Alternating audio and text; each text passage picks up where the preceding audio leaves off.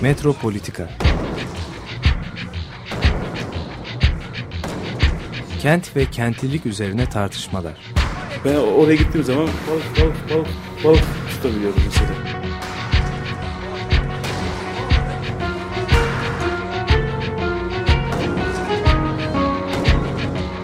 Hazırlayan ve sunanlar Aysim Türkmen ve Deniz Gündoğan İbrişim. Kolay kolay boşaltamadı. Yani elektrikçiler terk etmedi Perşembe Pazarı merkezini.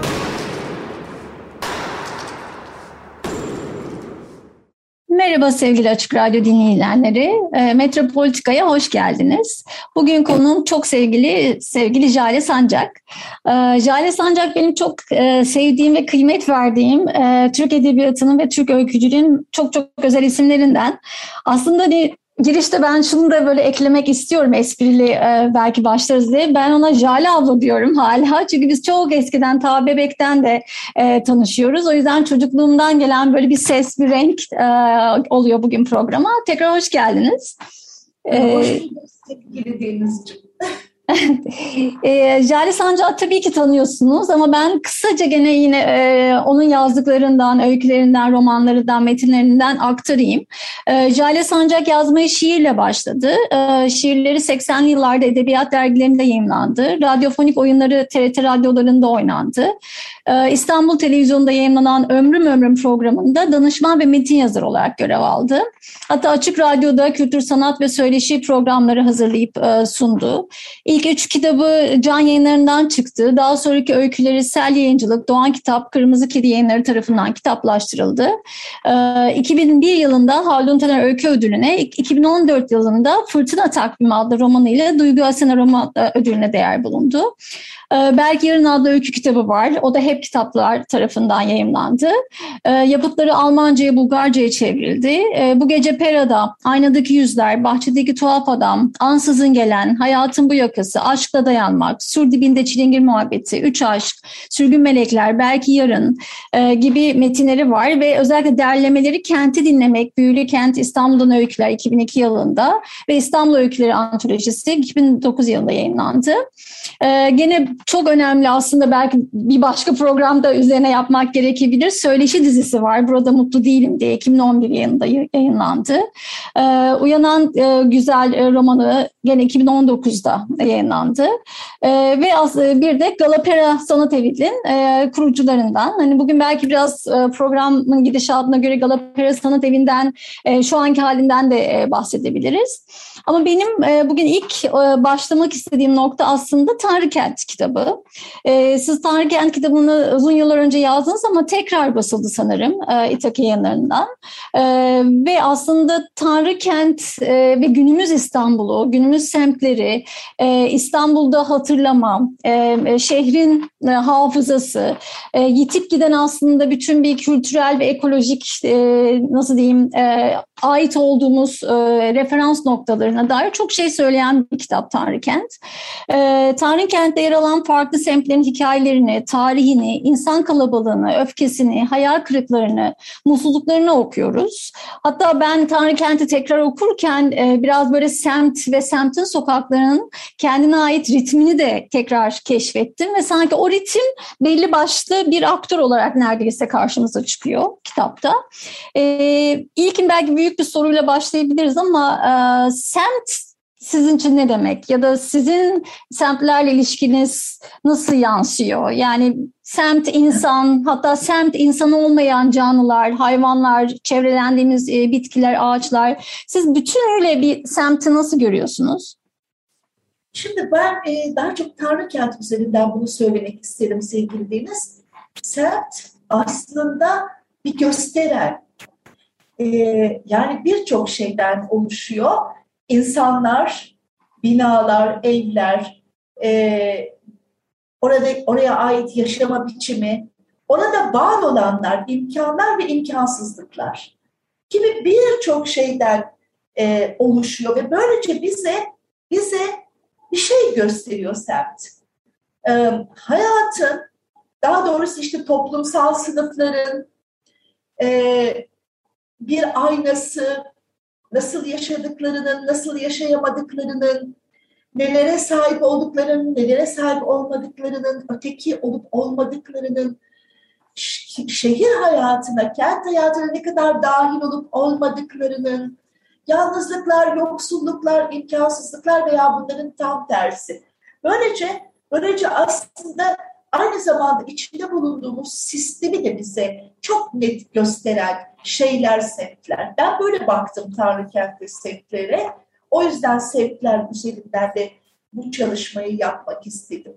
Ama başka bir açıdan da semt şudur. Yani biz sen demin çocukluğundan söz ettin bizim e, birbirimizi tanıdığımız dönemler. O zaman semt bizim için bizi sarıp sarmalayan, değil mi? E, kendimizi oraya ait hissettiğimiz, ya bazen belki mutsuz ama çoğu zaman mutlu hissettiğimiz arkadaşlarımız, okulumuz, ailemiz. Bir aidiyet böyle bir yanı da var. Ama Tanrı kentte semtler biraz daha bir hillik içererek varlar. Dersem doğru olur. Evet aslında onu e, Tanrı Kent'te çok yoğun hissediyoruz. O aidiyetin aslında parçalanmışlığı yani bir yere belki de ait, ait hissedemememiz, yalnızlığımız, kendi iç kabuğumuza çekilmemiz, e, yoğun olarak e, belki nostalji hissetmemiz. E, ben bunu okurken e, aslında hep e, kafamda da sorguladığım şey hani bir şekilde o çocukluğun da kayboluşuydu. Sizin, senin de söylediğin gibi o çocukluğa ait semtin, o büyülü havanın, işte o mahallenin, dayanışmanın, e, belki de o sistemin biraz daha dışında durabilmenin e, bir göstergesiydi. Ama sanırım İstanbul'un aslında değişen çehresiyle yani sadece kültür de değişmiyor. Kültürle birlikte aslında çok büyük bir çevresel yıkım, çevresel tükeniş de var. Yani bir gördüğünü bir daha daha göremiyorsun. Çocukluk evini hayatta yerinde bulamıyorsun. Ee, daha hani bir sene üzerinden bir sene geçmesine bile gerek yok. 2-3 ayda e, tamamen binalar, işte e, yürüdüğün yollar, e, sana referans noktaları olan, hani senin tarihini e, e, bir şekilde şekillendiren her yer aslında e, değişmiş oluyor. Ve bu açıdan da hani tam da evindeyken hani belki de başka bir memlekete göçmeye gerek bile kalmadan tam da memleketteyken hissettiğim böyle bir acı, bir ev özlemi izleme. Yani Tanrı Kent'te ben bunu tekrar okurken e, çok yoğun hissettim. E, bu aslında hem karakterler hem de sanki mekanlarla birlikte birleşmiş. Değil mi? Bana çok öyle geldi. Tabii. Tabii yani birden yabancı oluyoruz orada. Kendi özel tarihimiz, senin de söylediğin gibi kendi özel tarihimiz e, paramparça oluyor, kayboluyor, gidiyor. Bir sürü şeyi kaybediyoruz. E, kültürel bellek yok oluyor bir taraftan. Yani bu toplumsal açıdan baktığımızda bireysel tamam ama toplumsal açıdan baktığımızda da kültürel bellek yok oluyor. Ee, kim olmak? Ee, bu yani bir ırk, dil, dil açısından tabii bunlar da önemli mutlaka ama e, ama öyle değil yani kimsin sen, kimdin, nereden geldin, seni böyle yapan neler vardı? Şimdi artık onlar yok. Onları kaybettin, kaybediyorsun. Toplum içinde aynı şey geçerli. Onun yitimi var ve bunun içinde yabancılaşma var. Yalnızlaşma var, iletişimsizlik var. Bütün bunları beraberinde getiriyor. Elbette İstanbul bu yani her şehirde mutlaka dünyanın her yerinde değişimler oluyor ama İstanbul'daki değişim bunu günle, saatle neredeyse yürüyen bir şey. Gün ve gün değişim, saat ve saat değişim böyle bir şey o kadar hızlı ve tabii ki çok kötü mutlaka. Yani yıkımlar çok kötü, değişimler çok kötü. İstanbul'da hepten böyle bir sanki e, körebe oyunundaymış gibi de hissedebiliriz diye düşünüyorum kendimizi. Hı hı. E, aslında tam da buradan belki bir biraz daha metaforik bir soru sorabilirim ama e, İstanbul'un tam da bu körebe hani e, tarafından biraz bakarsan Tanrı kent neresi diyebiliriz? Yani Tanrıkent mesela semtlerin değişmesi, işte çevresel bütün bu tahribatla toprağın, ağacın, kuşun, e, börtünün, böceğin yeniden edilip aslında gökdelenlerin hızlı bir şekilde yükselmesi, işte tarihi evlerin yok oluşu, meydanların yok oluşu, Tanrı kent bu diyebilir miyiz ya da hani öyle belki de bir hani kutuya sokmak da aslında yanlış ama. Evet. Ya ben Tanrı kenti şu anlamda daha e, doğru buluyorum mistik olarak değil elbette tamamen metaforik olarak kader belirleyen. Eh, Yani kader diyelim tabii ki bir şey yok. Çok son derece dünyevi bir şey kader dediler şey aslında. Ama o işte yol belirleyen, e, yaşamın e, a, nereye gideceğinizin adresini belirleyen bir yer. Tabii e, İstanbul'un taşı toprağı değil elbette yani İstanbul'daki yine sistemin yarattığı e, düzen bunu mutlaka e, bu şekilde belirliyor. İşte göç, bunun içinde göçle gelen insanlar var, yoksullar var, e, imkansızlıklara, imkansızlıklar içinde olan insanlar var, kentle uyum sağlayamayanlar var, kentin uyum sağlamak istese de dışına itilenler, tükürülenler var. Yani bir sürü şey var. İşte bu, bu anlamda kader belirlemesi İstanbul'un. O yüzden de hani bütün bunları ben dinsel değil, mistik değil ama metafor olarak Tanrı e, kavramı ve kader e, üzerinden söylemek istedim. Aslında tam da belki bu noktada bu Tanrı kentin işte Tanrı kader e, belki belleksizleştirme, e, aidiyetsizleştirmede e, ben şeyi çok e, önemsedim kitapta. E, hem e, kentsel dönüşümde bütün böyle bellek kaybı yaşayan ve sermayeye dönüşme yolunda hızla ilerleyen semtlerin yanında e, bir de böyle yoksulluk, yoksulluk var ama müthiş bir de hani zengin semtleri görüyoruz. Hani o kader de ağlarını sanki orada böyle ucu keskin bir şekilde örüyor. E, mesela tarla başındaki Dilan'ın hikayesi çok çarpıcı. Ama onu okurken mesela bir sonrakinde Nişantaşı'nda e, tam da Hrant Dink cinayetini biz hatırlıyoruz. Çünkü e, galiba e, romanın kahramanı tam da galiba Nişantaşı'ndan Osman Bey'e yürürken cinayetin işlendiği. Yani bir anda mesela Tarlabaşı'nın e, aslında o e, kentsel dönüşüm felaketinde olan, kıskacında olan bireyleri, insanları, işte bütün insan olmayan çevreyi düşünüyoruz. Bir anda Hrant Dink e, felaketini düşünüyoruz. E, böylelikle bence farklı farklı tahakküm biçimleri görünür kılınıyor. Ben o yüzden çok katmanlı ve hani İstanbul'un e, aslında toplumsal travmalarına değen e, müthiş bir şey önümüze açılıyor. Bu, bu, bu belki hani kurgunuzdaki bu hani e, katmanlardan e, bunları nasıl seçtiğinizi bir araya getirdiğinizi e, belki anlatabilirsiniz. Şimdi e, biz e, sevgili dostumuz Hande Balkız kitapla ilgili bir yazı yazdı Tanrı Kenti ilgili. O çok güzel bir şey söyledi. Zaten böyle de bir şey var biliyorsunuz. Mutena, mutenalaştırma, mutena olma meselesi var ya onun üzerinden. Şimdi ben de bunun üzerinden göstermek istedim aslında ama bunun içine tabii ki orada hatırlamamızı istediğim, unutmamamızı istediğim şeyleri de elbette bunun içine yerleştirdim çeşitli bahanelerle. Önce mutena olanlar ve mutena olmayanlar. Bunlar birbirlerine son derece yakınlar. İç içeler neredeyse bir cadde ayırıyor yahut birkaç sokak ayırıyor. Belki de sadece bir arka sokak ama birbirine değip değmeyen, dokunmayan, e, birbiriyle hiçbir şekilde kesişmeyen, buluşmayan sokaklar, insanlar ve hayatlar bu kadar yakınken ne bu kadar bu kadar uzak, yabancı ve hatta düşman diyebiliriz. Bir kere hani, ama bunu yapan şeyin de ne olduğunu tabii ki orada anlatmaya çalışıyor. Bunu yaratan şeyin ne olduğunu. Aynı zamanda da e, dediğim gibi hani bu belleksizleşme içinde e, hemen şöyle bir şey söyleyeyim. Nişantaşı denince benim aklıma çok çeşitli şey ama ilk gelen şey tabii ki Hrant Dink oluyor. Hrant Dink cinayeti. Belki bütün insanlar için aynı şey değildir, birçok insan için aynı şey değildir mutlaka. Ancak hani toplumsal e, yaralarla ilgili olan şeylerle ilgili insanları hatırlatıyordu. Ama şimdi o zaman bunu hatırlatmam gerekiyor. Hatırlamayacak olanları da hatırlatmam gerekiyor. Diye düşünerek de bir takım e, içine yani orada hiç girmeyebilirdi. E, çünkü yeterince orada eleştirel bir tavır var zaten.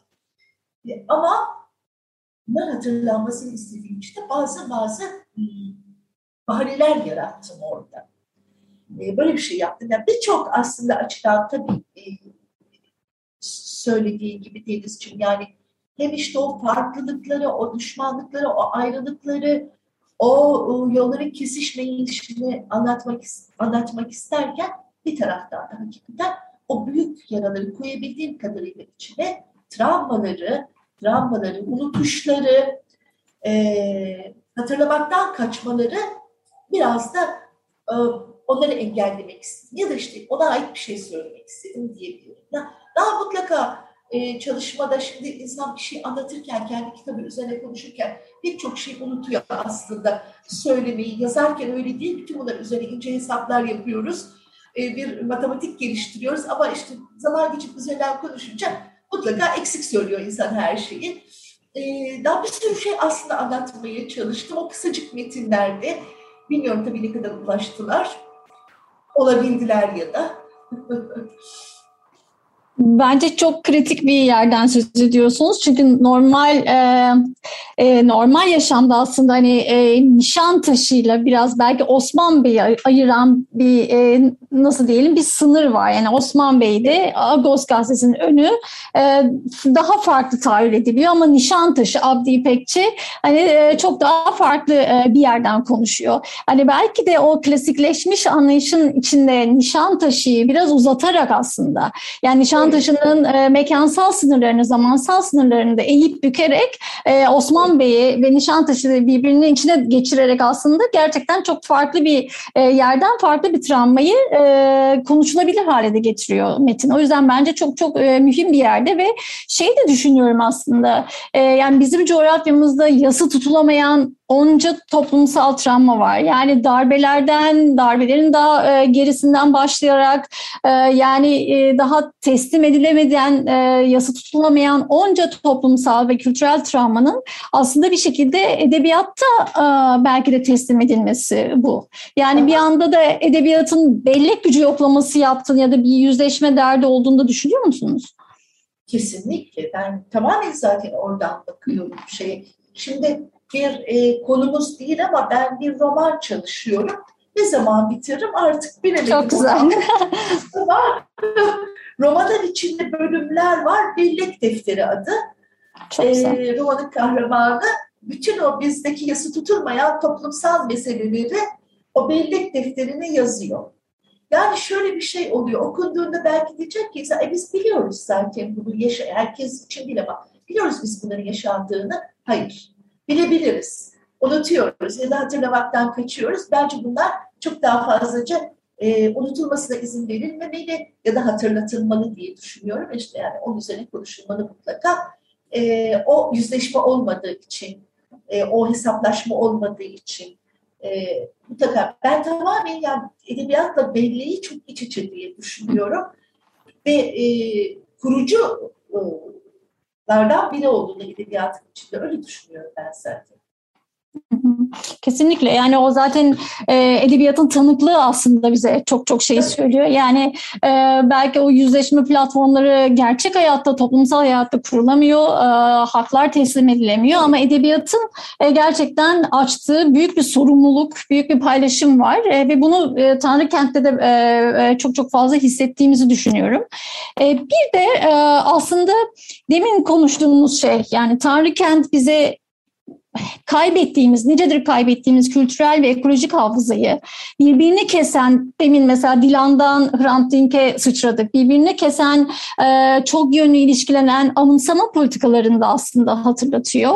E, Belki gene çok büyük bir yerden soracağım ama ben biraz da kendi merak ettiğim, sizin yazınızda kendi merak ettiğim soruları da soruyorum burada ama e, bir semt veya şehir kültürel ve ekolojik hafızasını yitirdiğinde ne olur? Ben buna ben de çok büyük bir cevap versem yani biraz abartılı gibi olacak belki de ama ölür Deniz diyorum ben. Ölür. Yani ben öyle olduğunu düşünüyorum. Tabii ki yaşayan ölü olur diye düşünüyorum. E, bir sürü felaketi getirecek beraberinde, bir sürü kaybı getirecek, acıyı getirecek. Nasıl bir sürü şey sayabiliriz burada. Ama sonuçta gerçekten e, e çok mu abartıyorum sen söyle ceset gibi diye düşünüyorum ben. Evet, öyle görünmüyor. Gündelik hayat sürüp gidiyor. Ama ben bir ölünün üzerinde olduğumuzu düşünüyorum. Bir cesedin üzerinde olduğumuzu düşünüyorum. Ve bunu, bunu bizi, bunun bizi aslında farkında olsun ya da olmasın insanlar çok olumsuz, düşünsel olarak, ruhsal olarak pek çok açıdan çok olumsuz etkilediğini, bunun ciddi bir travma olduğunu düşünüyorum aynı zamanda. Yani ben böyle söyleyebilirim ancak. E, sanırım tam da bu yüzden o e, hafızayı devamlı diri tutmak, e, sizin de yaptığınız gibi farklı farklı yollardan belki de hani çok gelenekselin dışına çıkan yollardan bir dürtme devam, bir anımsama gerekiyor sanırım. Kesinlikle ona katılıyorum ben de. Bir de sanırım bu Tanrı Kent'te benim e, ve belki de okuyucuların çok ilgisini çeken şey tam da demin aslında söylediğimiz bu hani ekolojik hafıza, kültürel hafıza diyoruz. Aslında bu yerel hafıza bir yandan da. Yani yerel bilgi aslında. Yani e, o yerel bilginin yerli halktan gelen e, o kadim bilginin tükenişi de aslında. Yani bizim hayatımızı nasıl yaşayacağımıza dair olan gelen kadim bilginin de tükenişine bir şekilde tanıklık ediyoruz. Mesela Tarlabaşı bunu bir örnek. İşte e, Fener Balat e, kısmı bir örnek örnek. E, yani buradan yola çıkarsak mesela bugün çünkü sizin e, hem metinlerinizde hem e, size olan diğer konuşmalarınızda şeyi de çok e, iyi biliyorum. Hani sizin kente e, farklı bir bakış açınız var. Çok daha farklı bir geniş bir yerden perspektiften e, bakıyorsunuz. Hani mesela Tarlabaşı için e, ya da bugüne e, değen bu e, kentsel ve tahrip edici projeler için e, ve yerel aslında bilginin tükenişi için ne söyleyebilirsiniz? Yani bir kere geriye dönüş yok artık. Bunun onarılması çok mümkün değil diye düşünüyorum. Ee, oraya yeni bir şey geldi dediğimiz, geliyor da e, yeni bir şey geldi ve o çok çarpık bir şey tabii gelen. Ve arka sokaklarda halen devam eden tabii e, o yerel bilginin de aslında çoktan kayboldu. Bambaşka ucube bir şey var orada.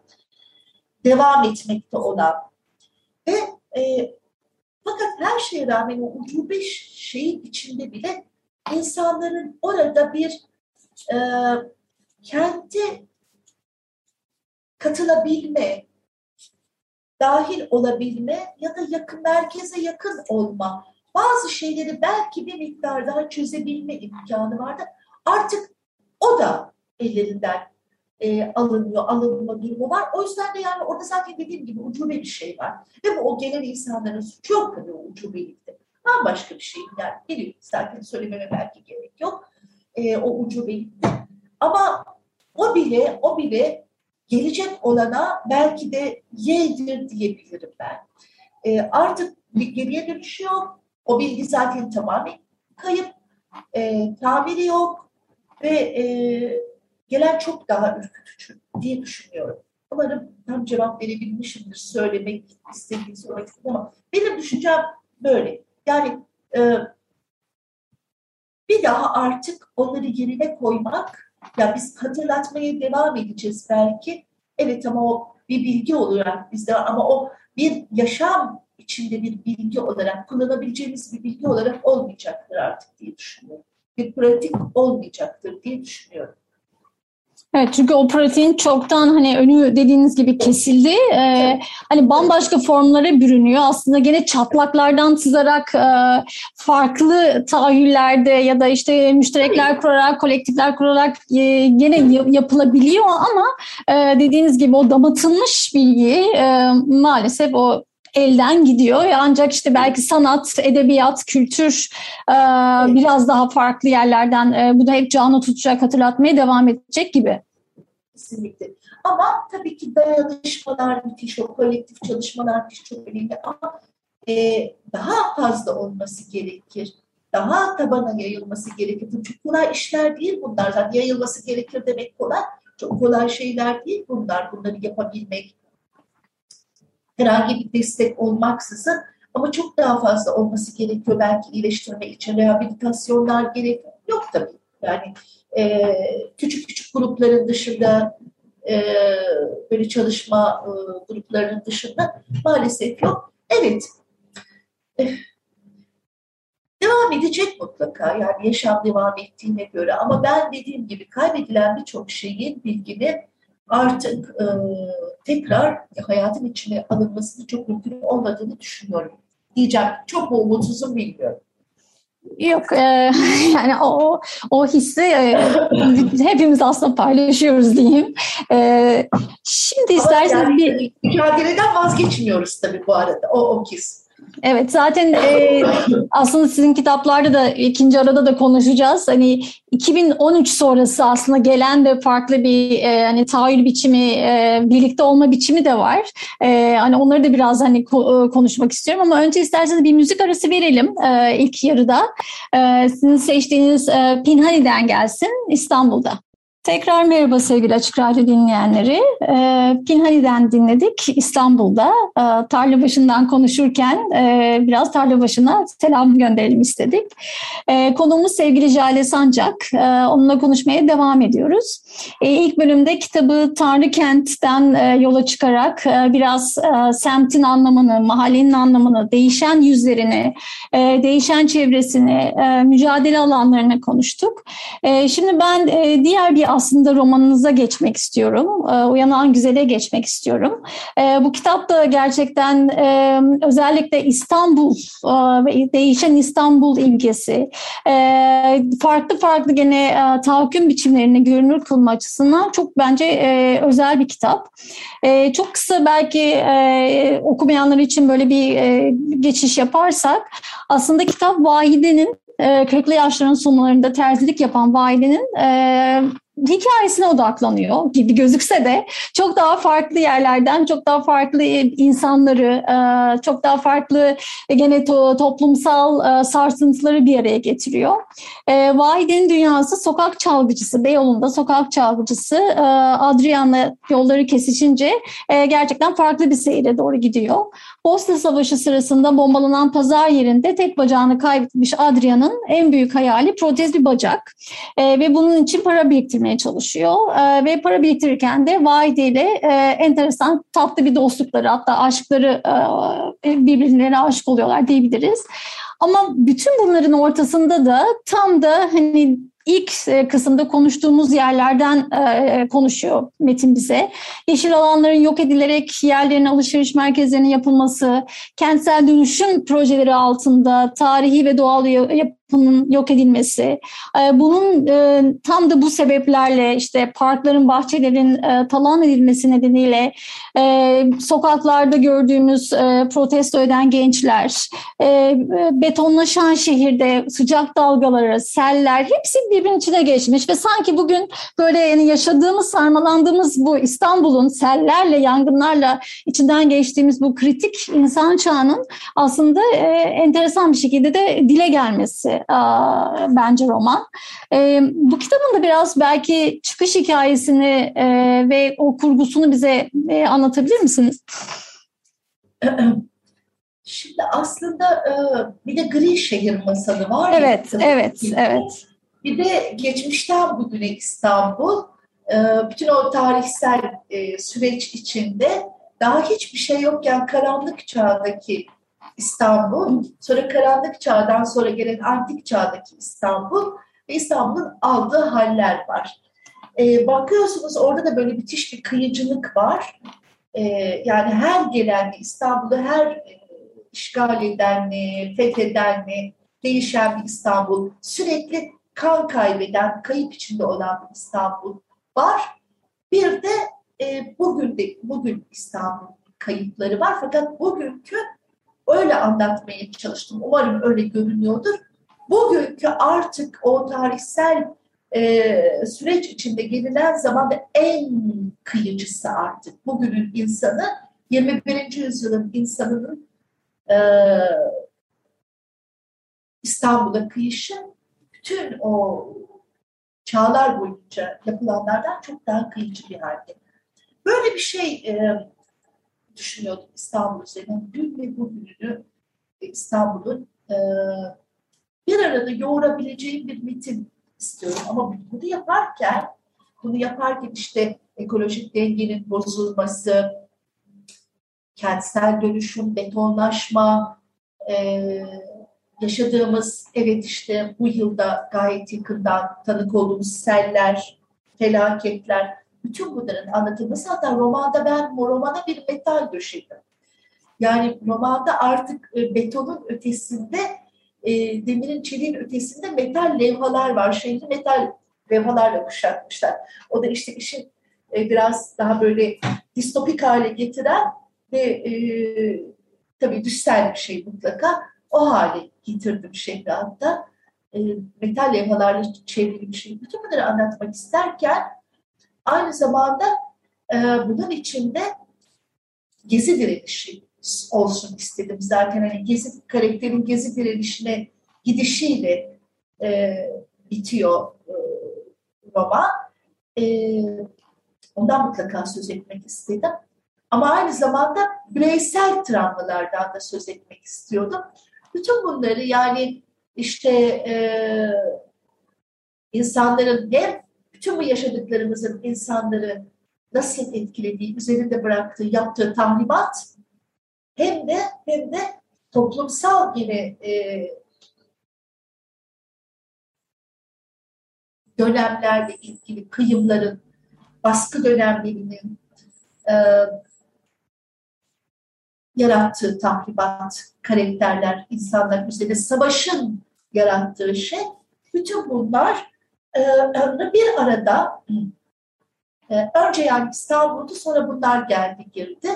E, romanı yazma düşüncesi içinde, anlatma düşüncesi içinde bütün bunların yoğruluşu oldu. Yani işte Vahide'nin 80'de 80 ihtilalinden bir büyük yarası var. Aslında bütün hayatını değiştirmiş travması var bir taraftan. Bir taraftan erk var yani işte e, sistem, devlet, e, erkek, baba bu meseleler var.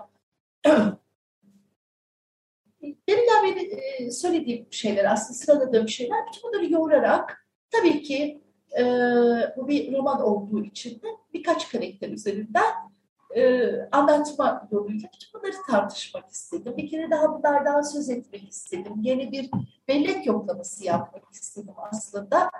E, ama dertler var benim içinde bir, bir sürü e, duyarlı insanın dert edildiği şeyler. O dertleri bir kere daha hatırlatmak istedim. Böyle söyleyebilirim. E, meseleleri romanın bundan oldu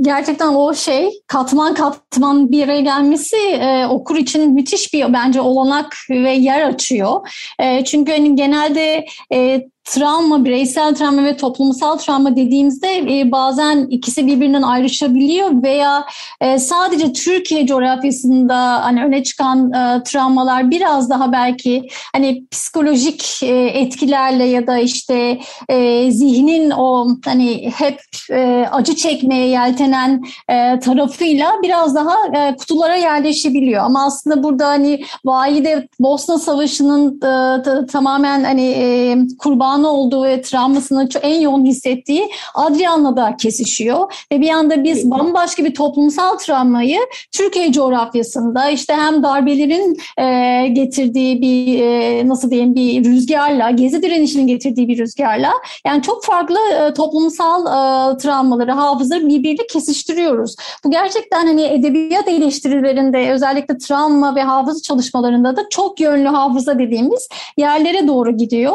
E, böyle Böyle romanlar da çok sanırım yok değil mi? Yani bu kadar birbirine kesiştiren belki yeni yeni yazılıyor ama biraz daha sanki işte hani 12 Mart romanları, işte 12 Eylül romanları gibi sanki biraz daha ayrışmış e, travmalara yönelen e, sanki metinler vardı öncesinde. Evet, Denizciğim böyle bir şey var. Yani sadece mesela bir dönemi anlatmak gibi bir seçim tabii ve gayet de güzel e, yani iyi yapıtlar okuduk bu açıdan. Bu bir seçim ama ben daha çok öyle mesela bunu fırtına takviminde de aynı şeyi yapmak istedim. Fırtına takviminde bir bellek yoklamasıdır aslında bakıldığında. işte içinde 12 Eylül vardır, 12 Mart vardır, Kahramanmaraş olayları vardır. Bunlar tek tek işlenmezler yani. Odağa alınmazlar. Ama karakterlerin hayata girip çıkarlar, girip çıkarlar. Bakın hepsini bir arada görmeniz benim yazdıklarımda e, böyle oluyor. Yani şimdi bir aşk anlatıyorum ben aynı zamanda. E, fakat aşk neyle buluşuyor? 1980 ile buluşuyor aslında. Yani buluşuyor derken e, tabii Vahide ile Adrian'ın aşkı değil de Vahide'nin daha önceki aşk yıkıntısı, kırıklığı, şu busu 1980 toplumsal bir meseleydi aslında. E, bir araya geliyor. Ben böyle daha bütüncül olmasını yani daha böyle bütünden bakmayı yeğliyorum. birçok şeyi aslında bir arada e, söylemeyi seçiyorum. Ama tabii bu değişiyor işte bazen o da bir tek şey alınabiliyor işte 12 Mart, 12 Eylül, yanlış belki Sivas olayları, belki işte Gezi direnişi ya da buna benzer şey, belki Dersim ya da neyse odakta o oluyor sadece. Yapmayı seçiyorum. Yani böyle giriş e, görünüşlerle odakta olmadan pek çok şeyi birden hatırlatmak istiyorum. Benim de böyle bir tutumum var, böyle bir seçimim var. E, o belki şurada benim de bilinçaltımda belki şu şu var Deniz şimdi bunu konuşurken sadece bir tanesi değil hepsi çok önemli, hepsi çok acı, hepsi çok sarsıcı ve hepsi sadece bir tanesi hepsi bizim adreslerimizi değiştirdi. Bu sanıyorum bilinçaltımda var. Yani daha çok o yüzden ben böyle hepsini birden boca ediyorum diye düşünebiliriz. İyi ki boca ediyorsunuz bu şekilde değil mi o zaman ben de.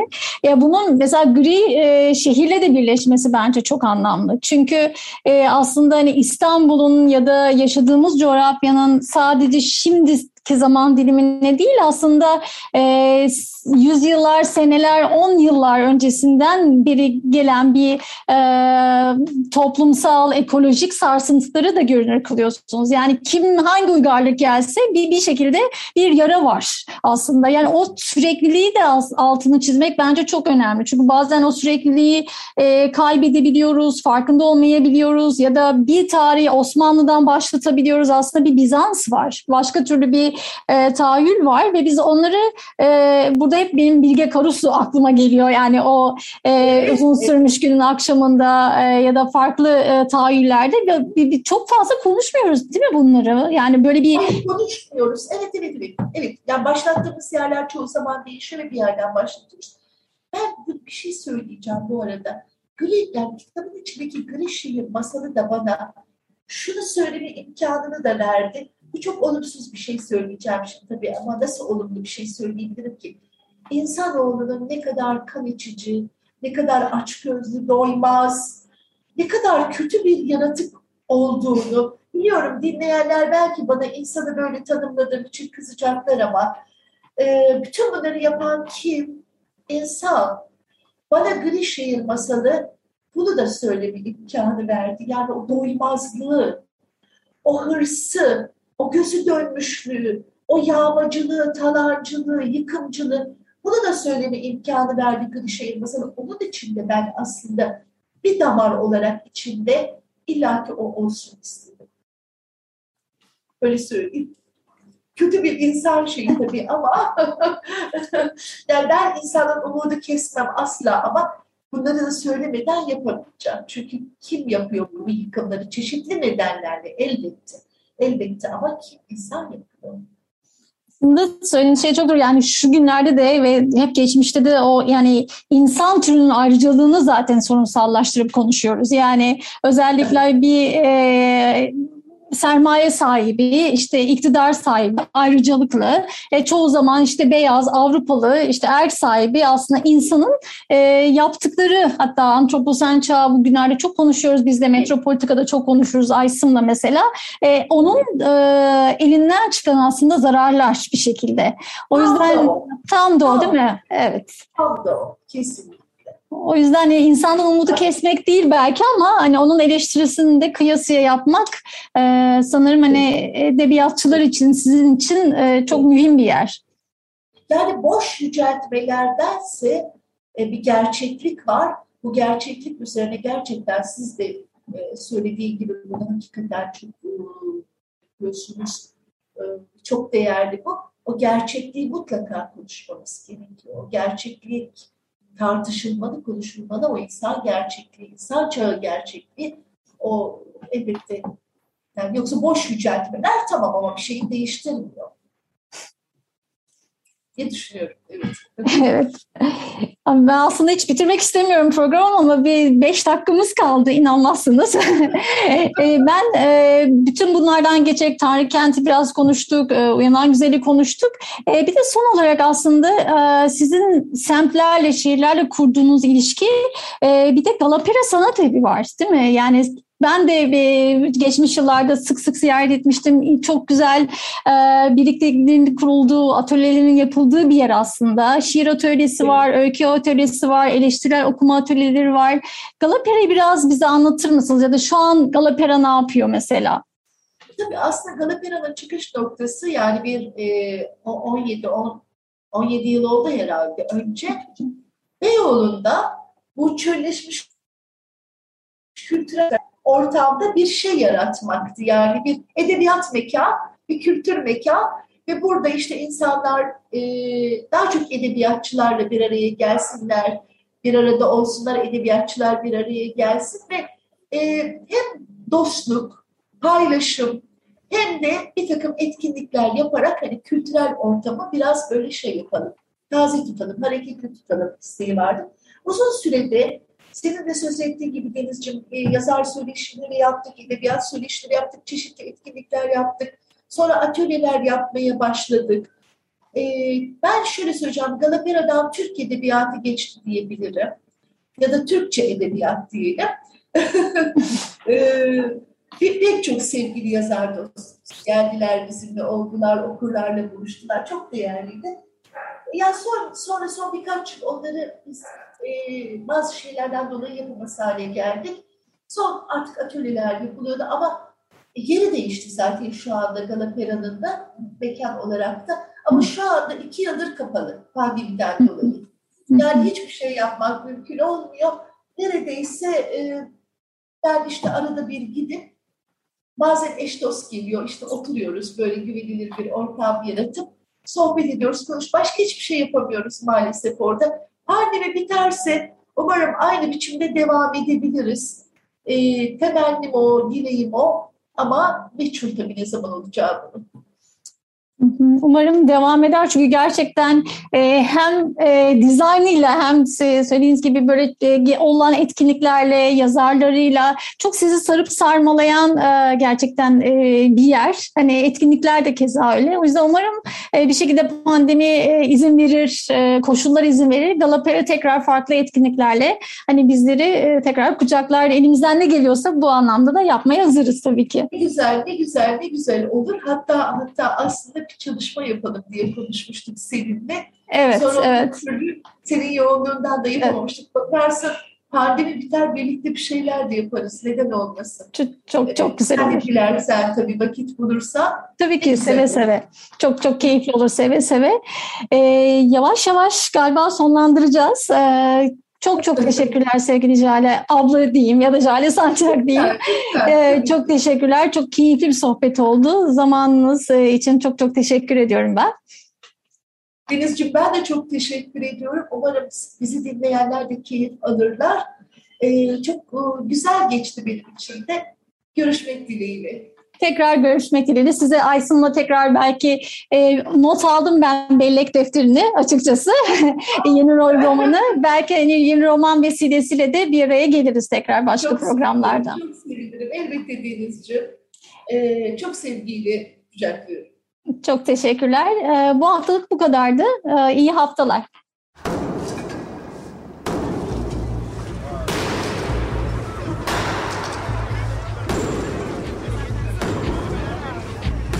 Metropolitika Kent ve kentlilik üzerine tartışmalar. Ben oraya gittiğim zaman balık balık balık balık tutabiliyorum mesela.